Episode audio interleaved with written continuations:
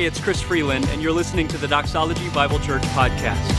If you want to know more about who we are or learn to connect with us, please visit doxology.church. Most of all, we hope the following message will help you take the next step in your faith journey, whatever it is.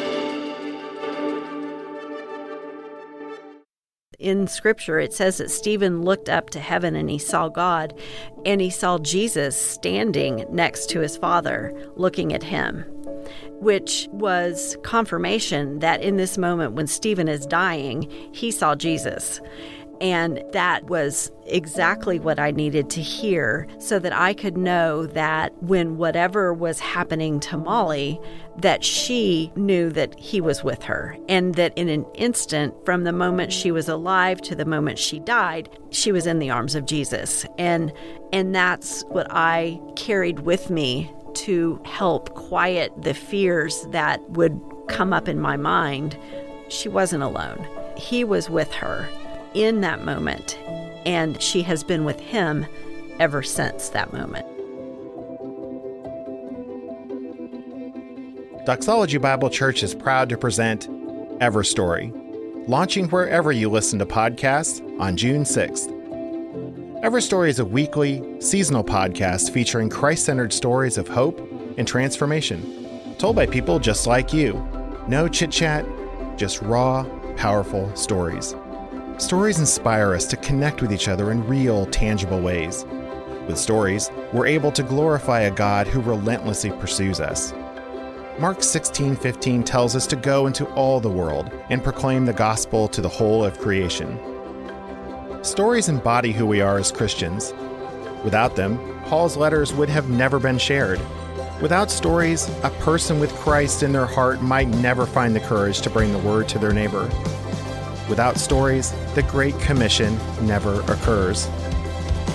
Check in with us often as we introduce stories about the way Jesus' radical love is moving in truly awesome ways. Find Everstory wherever you listen to podcasts. Also, follow Doxology Bible Church on Facebook or Instagram at Doxology Bible. Want to share your story or know someone who might? Send us an email to stories at doxology.church. Because everyone has a story.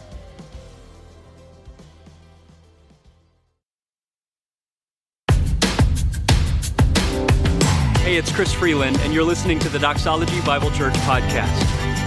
If you want to know more about who we are or learn to connect with us, please visit doxology.church. Most of all, we hope the following message will help you take the next step in your faith journey, whatever it is. Hey, good morning, Doxology. Welcome. So good to worship with you this morning. You know, this is an exciting week around here for our children's ministry as we have explosion going on. And we're praying a whole bunch of kids will hear and respond to Jesus this week. And inviting you to pray that prayer as well. You know, as we get started this morning, if you have a Bible, turn with me to Matthew chapter 6, as we're right in the middle of a series that we've called Getting Out of Airplane Mode. As we have looked at the Lord's Prayer, you know, do you ever feel like life as a Christ follower feels a little bit like being in airplane mode?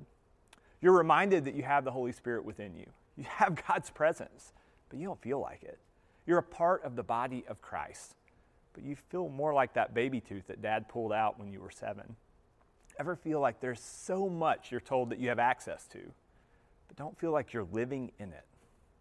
Well, you're not alone. The disciples witnessed Jesus' life and saw something different a moment by moment connection with God that showed up in everything he did, and they ached for that type of life. You know, I don't know about you, but I ache for that type of life too. A life of constant connection with God, moment by moment, providing guidance and joy, direction and wisdom for my day. That aching led his disciples to trace it back, and they saw that the spring from where that type of life flows is prayer. Every rabbi or teacher during the time of Jesus was being asked how to live, how to work, how to pray. People would hang around and learn what they did and then try to imitate it for themselves. Jesus' disciples did that exact same thing with him, but only once. And they asked, Lord, teach us to pray like you do. Which I don't know about you, but I might have wanted some other tips, like how to walk on water, if I were them. But truth be told, we shouldn't find it surprising that they wanted to know how to pray. Romans reminds us that we often don't know what to pray. The disciples didn't know how to pray or what to pray, at least not like Jesus, so they asked him. Last week we looked at the section where Jesus says, Hallowed be your name. And we were reminded that in moments when we struggle with scarcity, anonymity, and inadequacy, in those moments we could go to the one who's greater than our greatest fear, bigger than our biggest obstacle, and nearer than the person who loves us best. I hope you had the opportunity to share with family or friends or your community group examples where you saw him show up in those moments in your past. Those can be powerful reminders that we all need of God's work on display in our lives. And I don't know about you, but some of the most meaningful prayers and answers I've had were actually the unanswered prayers. If we were to go around the room today, I would bet that almost every single one of us could take time to tell a story of a prayer that you prayed and longed for and were consumed by. Yet that's not the answer God gave. Instead, He didn't provide that job. You didn't marry that individual. You didn't get into that school in the moment, you may have been devastated. Perhaps even now it can be tough. But you see the good that has come from it and are thankful for the unanswered prayer. And yes, before you email me the link to that song, I'm aware Garth Brooks wrote a song about this. We all have unanswered prayers. But how do we get to a place where we're good with them in the moment, not just in hindsight as we look back? That's what we're going to tackle this morning. So if you have your Bible, turn to Matthew chapter 6 and we'll look at verse 10. It says this your kingdom come and your will be done on earth as it is in heaven. You know, some of my first memories of this prayer were Little League games. When I was a kid, my dad coached some of our teams. I can remember that before our games, he would have us all take a knee and say the Lord's Prayer. A bunch of second or third graders taking a knee, saying things they didn't necessarily know what they were saying. But it wasn't until later that it occurred to me that maybe it wasn't my inability to hit a curveball that caused us to be mediocre that year. But what if it was this prayer right here, praying that God's will would be done? Maybe that's the reason. I mean that in jest mostly. I seriously struggled to hit a curveball, but this part of the prayer is tough for us, isn't it? It can be tough for a few reasons. One of which is that a few things stand out as different from the ways that we often pray. First, the person the prayers are centered around is not us, but God. See, throughout the first half of the prayer, Jesus teaches us that the focus of prayer is on God, not ourselves. The person the prayer centers around, still here in verse 10, and not us yet, it's God. And I don't know about you, but as I think about this in comparison with my own prayer life, I find that so much of my prayers are focused on me. Maybe that would be true for you as well. Help them, Lord. Heal so and so. Provide me with this or with that. Could you please let them sleep through the night, just this one night, please? Those things aren't bad or wrong or things we shouldn't take to God, but that's not where Jesus starts. Instead, Jesus is, is telling us that praying for God's kingdom or His will before anything else um, is mentioned about ourselves. That's the way prayer is supposed to look. Often, if we're honest, our prayer life looks much more like a list of requests or suggestions that we're bringing to a supervisor or a landlord, more than asking our Father in heaven, whose name alone is set apart to work as He will. Instead, we're telling Him what we think needs to be done. Jesus invites us into a better way, a way that gives us access to abundant life to the full, where our focus is not on ourselves, but it's on God. Martin Luther, the great reformer, insisted that asking for God's kingdom and will to be done, uh, which, let's be honest, they're going to be done regardless, is about stretching our hearts so that we would learn greater realities. Jen and I have some friends with, with some older kids, and years ago, uh, their kids were still making Christmas lists, asking for toys or video games or just, just stuff. And they challenged their kids to think bigger about how to leverage that holiday for greater relationship time, investment, in those relationships, thinking about taking trips together, experiencing the world and all of its beauty as a family. Their kids began to ask, and they went on these trips, and their kids never went back. See, a trip to ski or a cruise was so much better than AirPods or a new PlayStation game. They just hadn't realized it yet until they asked. Praying this way for God's kingdom and God's will helps to change and even grow our, our perspective. It changes us inherently. I remember talking to my mom when she was battling with cancer a number of years ago, and she said one of the hardest parts uh, in praying this was not dealing with it personally. She knew death was coming. She could accept that that was God's will for her life. but it was realizing that this was God's will for us too, having to deal with the grief without her. So praying, Your will be done, it stretches us. But in doing so, it allows us to see blessings that come and, and value things that we would have missed had we not prayed for His kingdom and His will. All of a sudden, we began praying those prayers, and family gatherings were no longer overlooked. They were seen as a gift. Time to say what needed to be said it was a gift. Small things such as the beauty of a flower or a cool breeze gave us a greater perspective of God's goodness than we would have had before. The second thing, though, that we see that's different is the focus on the place. See, we just saw the, the, the first thing is it, it's different because it focuses on the person. Now it's a focus on the place. The prayer is for the kingdom and his will to take place here on earth, not us going up to heaven. We'll talk more about the kingdom here in just a minute. But sometimes our focus can be so concerned with what's next or what's after this life that we forget God's concern with this place right now. Praying that God's kingdom and his will would be done here as it is in heaven is this idea of all that's true of heaven, the place where God dwells, to also begin to make its appearance and its influence known here on earth. So, God's character, His love, His patience, His, His, His mercy, His justice, His righteousness, His reputation, even His presence, all being experienced here on earth. It doesn't take much to see why as we think about the brokenness of all of our world. God's kingdom and His will is the only hope we have of restoration here on earth. The third way this request may seem different from our own is the thing that it focuses upon namely God's kingdom and His will. What's the kingdom? Well, Barry Jones says that there are three things that make up the kingdom of God. The first is this God's personal presence, His presence. From beginning of Scripture to the very end, God longed to dwell with His people. In the garden, we see Him walking with them in the cool of the day. And then at the very end, in Revelation 21, it says that He will make His home with us. His kingdom will also include his just reigns. He is not just his presence, but it's his just reign over all things. See, we look at political leaders, not just here in America, but everywhere, and we see scandal. We see them leverage for personal benefit. We see them exalt or prop up some at the expense of others. All of that falls short of God's just and righteous character. The kingdom is the place where he reigns over all and brings about that which we know is true and right and good for all people. Finally, the kingdom will bring his perfect peace. This word peace, it's shalom. It's that Hebrew word that carries the idea of an absence of hostility. But more than that, it also means that everything is working as it should to its full potential. So his presence, his peace, and his rule are present in the kingdom that he exhorts us to pray for. Now, this kingdom is yet to come, but we should pray for that day. But also, until that time manifests itself, we should uh, look for little glimpses or previews that would take place as we anticipate his return and establishment of it in its full glory. Sometimes those prayers lead us to action. They should. The thing that we're praying for, that God's peace or his justice or his presence would be experienced by all here on earth, would lead us to be agents or ambassadors of that kingdom. We do that as we neighbor. We enter that our workplace with different priorities, or as we vote, not with ultimate allegiance to our country, but to a heavenly kingdom. We do that as we volunteer locally.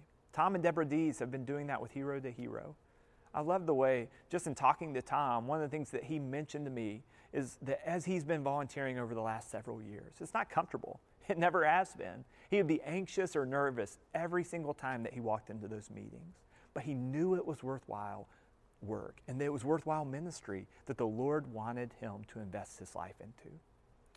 Secondly, we see a, prayer for God's will, though. See, first it was God's kingdom. Now he, he commands us to pray for God's will. Now, God's will involves his righteous demands as well as his permissive will as he allows certain events in history. So, in looking at the verse and Jesus' invitation to pray and live with God's kingdom and his will as the priority of our lives, it begs the question for us what prevents us from this type of prayer life? What prevents us from this type of prayer life? Well, for some, the first thing that prevents us is control. We sometimes worry that praying for God's kingdom or His will prevents us from control of our circumstances. It's a lack of self awareness to see that we never had control of them in the first place.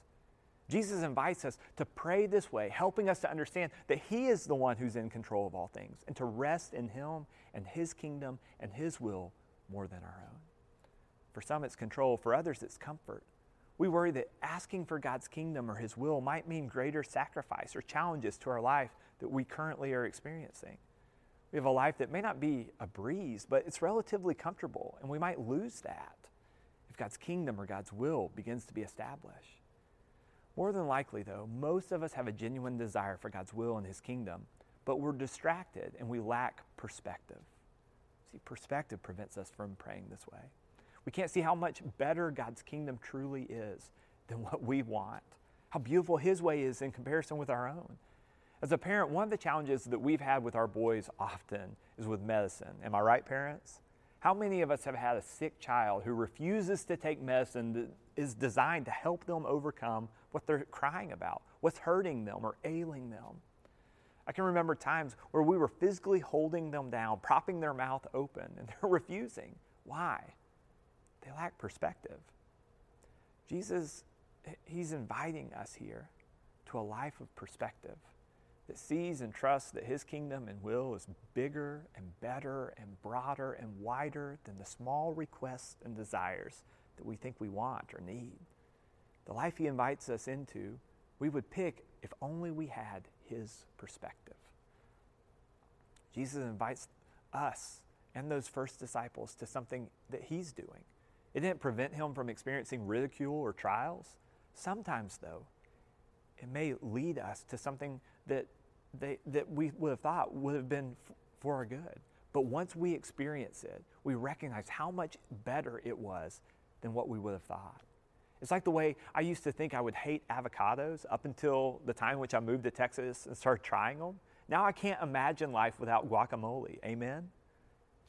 For some, the tricky part is knowing what I'm praying for. Is, is it God's will and His kingdom, or is it my own? I can't, I can't figure it out. We want God's will and His kingdom, but we also want our desires to be fulfilled too. So, how do we know that we're ordering those things rightly? Well, first, prayer is a place to be honest before God, to tell Him your struggle. This is a life where we can come to God openly and express those things in truth. One of the challenges for us is that we must be self aware. Often, when Scripture talks about prayer, one of the first things it says is that we are supposed to be watchful in prayer. Here's a question Kyle Strobel used to flesh this out that I found so incredibly helpful. It this Do we really want God's will, or do we see God as the way to get our own will done? Do we really want God's will, or do we see God as the way to get our own will done? One of the ways to figure that out is to take inventory of your passions and your priorities your passions and your priorities. Think about uh, your priorities for a second. Take some time to reflect, asking yourself some of the following questions What gets overlooked as you plan? What drops through the cracks? What's the first thing to get moved when you get busy? What are you willing to say no to to make time for? When I was in high school, some of my friends and I would go to an all you can eat rib place almost every week. Uh, most of these guys were offensive linemen and they could eat.